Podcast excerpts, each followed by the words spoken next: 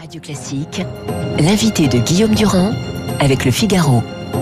Le maire de Cannes euh, est en train de lutter pour obtenir une révision, euh, vous le savez, Eric Ciotti, bonjour, du couvre-feu à 18h, mais en même temps, on est en train de se dire que ce couvre-feu va peut-être étendu à l'ensemble du pays à 18h s'il n'y a pas un reconfinement total. Quel est votre point de vue?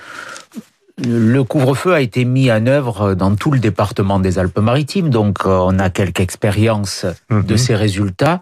Et malheureusement, les chiffres sont mauvais dans notre département comme dans notre région. Le taux d'incidence est un des plus élevés euh, en France, notamment du fait des, des flux touristiques qui ont eu lieu en, en fin d'année, euh, du fait de la non-fermeture de certaines destinations. Donc on a vu que le confinement à 18 heures, en tout cas, le, le couvre-feu, le couvre-feu, qui est une forme de Ça confinement marche pas. à partir de 18 heures, ne marche pas. Mais Très clairement. Ça ne marche pas ou est-ce que ce sont, ce sont les Niçois, et j'allais dire en général les Français, qui sont indisciplinés Qu'est-ce qu'on voit? On voit une agglutination de personnes qui se précipitent dans les transports en commun euh, euh, à 17 heures parce que ils quittent leur travail. On voit euh, dans les centres commerciaux, ça a été le cas ce week-end, euh, là aussi une accumulation de, de consommateurs qui ne peuvent pas faire leurs courses le soir après leur travail. Donc euh, les résultats, en tout cas, ceux qu'on a constatés dans notre département, Mhm. ils ne sont pas du tout probants. Alors, Est-ce qu'en tant que membre des Républicains influents, vous considérez ce matin qu'il faut revenir à un reconfinement total, puisque certains disent que la politique de vaccination étant lente, la seule solution pour endiguer le variant, ce sera de reconfiner. À un moment, il faut être responsable. Moi, je ne l'exclus pas. Je ne l'exclus pas. Euh, J'ai toujours eu une attitude responsable depuis le début. Je considère, certains ont banalisé au début la maladie. Euh, le gouvernement a fait preuve d'hésitation coupable, d'une forme de en même temps sanitaire. On l'a vu sur les, les masques, on l'a vu sur les tests, on l'a vu sur les vaccins. Aujourd'hui, euh, il y a du retard dans toutes les prises de décision. Il y a un manque d'anticipation, mais il faut être responsable. Hum. La maladie est très grave. Nous sommes aujourd'hui à plus de 68 000 morts et malheureusement, les chiffres vont encore lourdement s'accroître. Donc, s'il faut prendre des décisions euh, plus lourdes, plus fortes, mais efficaces, et il faut qu'elles soient efficaces, celles qui sont prises aujourd'hui, malheureusement, on le voit. Donc le soyez clair, parce que là, il ne faut pas tourner autour. de- Et donc, vous êtes pour le reconfinement. Euh, S'il faut euh, non, mais pas si. Mais attendez, vous êtes Je- un des responsables pas- de l'opposition. je ne suis pas scientifique. En tout cas, il y a une question pas, sur C'est pas aux scientifiques de faire de la Il y a- politique. Il y a une question sur l'école aussi. Hein, sur l'ouverture des écoles, Ouais. on voit que le taux de positivité dans les écoles Augmente. augmente, très très fortement, et c'est une conséquence de la rentrée scolaire après les fêtes. Donc il y a une décision à prendre sur le reconfinement et il y a une décision à prendre Et- sur l'école. Et en tout cas, si le, euh, le gouvernement devait les prendre, je soutiendrai ces mesures. Ouais, je dis ça parce que dans l'opinion ce matin, Jean-Louis Bourlange dit par exemple le gouvernement rase les murs, donc il a beau appartenir au, mo- appartenir au modem, vous voyez, il n'est pas tendre avec le gouvernement, mais en même temps l'opposition, c'est les rois d'un athème, ils ont rien à proposer. C'est pour ça que je vous force un peu à essayer de dire ce que vous Bah, souhaiteriez faire, parce qu'autrement on je pas. pense qu'il faut des mesures plus dures, des mesures de d'isolement plus coercitives, parce qu'aujourd'hui il n'y a aucune contrainte. J'entendais le préfet des Bouches-du-Rhône dire euh, les gens arrivent, ils sont testés positifs à l'aéroport, mais on leur conseille de rester à l'isolement. On leur conseille. Euh, c'est pas sérieux, c'est pas crédible. Ce n'est pas ce qui est fait dans les pays d'Asie du Sud-Est qui eux Hmm. ont contenu l'épidémie. Donc il faut aller plus loin sur l'isolement euh, des personnes qui Mhm. sont positives Mais- de façon plus coercitive. Il faut des mesures sans doute plus drastiques euh, sur l'école parce que aujourd'hui il y a une inquiétude forte et il faut surtout Donc c'était une erreur, par exemple. Non, mais est-ce que par exemple, pardonnez-moi de vous poser une question. Est-ce que vous considérez, on va revenir sur le vaccin et les explications que vous donnez, mais est-ce que vous considérez que Blanquer euh, a eu tort de rouvrir les écoles?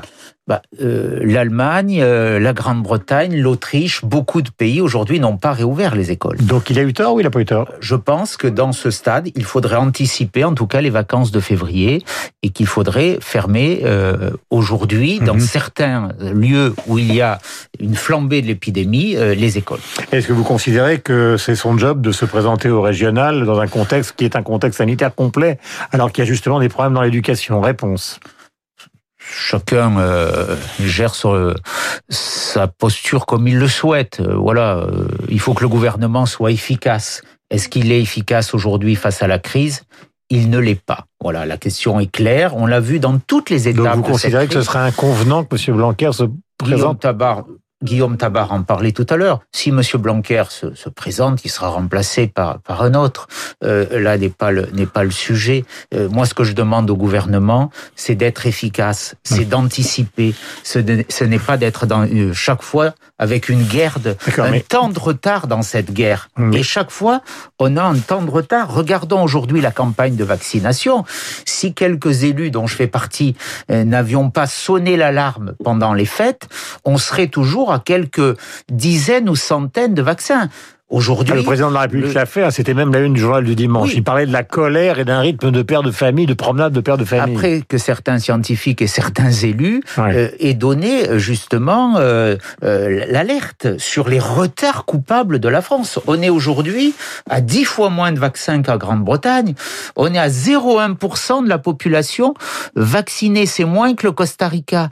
Regardons ce qui se passe en Israël. Regardons ce qui se passe bah, dans les pays ils sont hors marché européen. Réussi et dans Israël, ils sont hors marché européen. Vous avez raison, mais ça pose une question aussi sur l'efficacité européenne. Mais si on compare avec les pays européens, euh, nous sommes, euh, euh, l'Allemagne, naturellement, est à 400 000 vaccinations, l'Italie, je crois, à 700 000.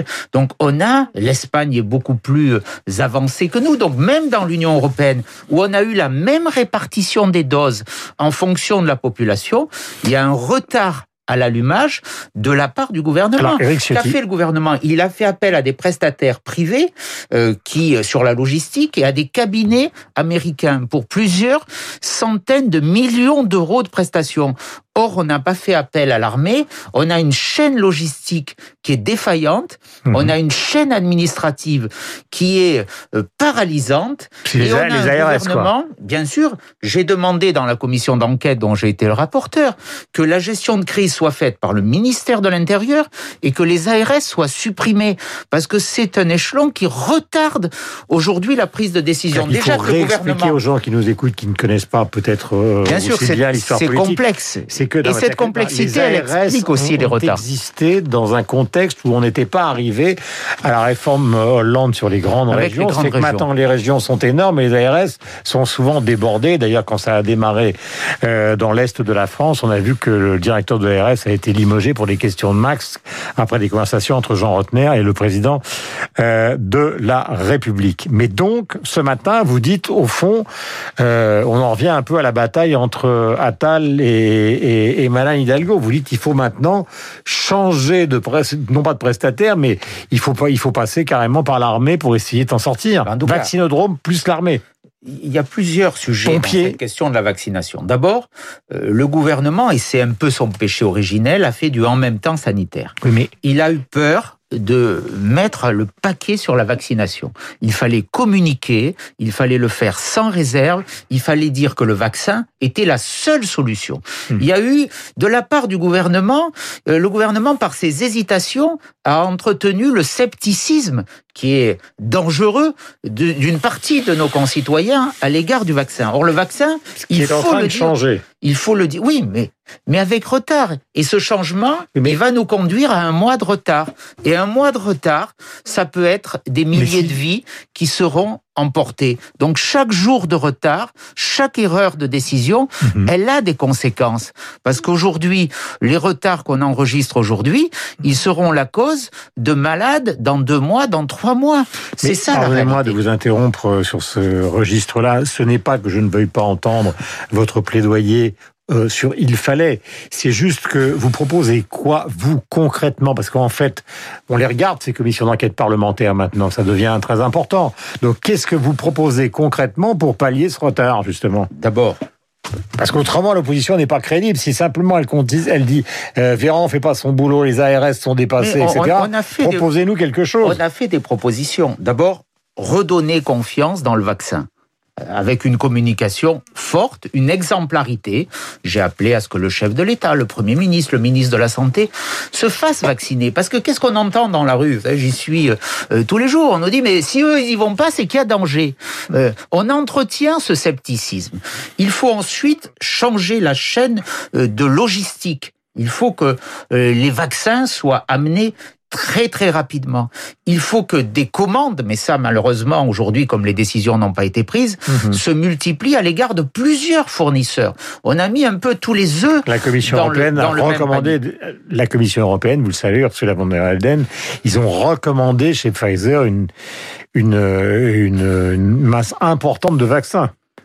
Absolument. Mais pourquoi euh, la Commission ne l'a pas fait avant? Vous avez vu que l'Allemagne elle-même avait certes euh, été passée par la commande européenne, centralisée, mais elle avait elle-même engagé pour 30 millions de doses une commande autonome. La biotech, c'est la France, la France ne l'a pas fait. Hmm. En tout cas, ce que nous disons aujourd'hui, qu'est-ce qu'on voit sur le terrain? C'est une forte mobilisation des collectivités locales. Hmm. Euh, des centres sont ouverts partout, on le voit, je l'ai vu dans, dans mon département, ce sont les collectivités locales, le département, les villes, euh, qui assurent euh, les centres aujourd'hui de, de vaccination. Mais il manque des doses. Il manque des doses cruellement, il en manque dans mon département. Est-ce que vous allez respecter l'idée que c'est l'État qui achète ou est-ce que vous considérez par exemple que euh, la région devrait passer directement des commandes en dehors du contexte européen qui a été décidé à Moderna ou est-ce que je le souhaite Pourquoi on centralise ces, ces, commandes à partir du moment où on peut se produire des doses euh, Les institutions devraient pouvoir naturellement le faire. Il faut arrêter. Pfizer vient d'annoncer qu'il pouvait qu'il pouvait produire pratiquement 2 milliards de doses. Donc tous ceux vous devriez pouvoir commander ceux qui peuvent commander des doses devraient pouvoir le faire. Il n'y a aucune raison que l'État centralise, bloque et retarde les décisions. Il faut mettre de la souplesse, de la réactivité. Il n'y a pas eu d'anticipation pour préparer cette vaccination et il manque aujourd'hui de la réaction pour la mettre en œuvre. Merci beaucoup. Je voudrais qu'on écoute Agnès Pannier-Runacher sur Sud Radio il y a quelques instants. Voici ce qu'elle a dit sur la commande des vaccins. Et c'est la suite de la conversation que nous avions ensemble. La voilà. Il y a ensuite un énorme travail qui est fait au niveau de la santé, qui a renforcé ses équipes avec des spécialistes de la logistique, notamment euh, de l'armée. Il y a 138 000 personnes vaccinées hier soir, qu'on voit la montée en puissance de la vaccination française, qui était d'ailleurs prévue. Hein. On a toujours indiqué, Olivier Véran en avait indiqué, vaccination montée en puissance à partir du 4 janvier, et nous avons accéléré. Voilà, donc c'est la logique du gouvernement depuis le début. C'est à la fin qu'on jugera ceux qui sont arrivés les premiers. Nous montons en puissance, dit le gouvernement. Ça fait plusieurs jours, ce qui n'empêche pas les critiques dans les journaux de ce matin. Merci Eric Ciotti d'être venu sur notre antenne, 8h29. Nous allons parler avec euh, David Abiker, évidemment de la presse.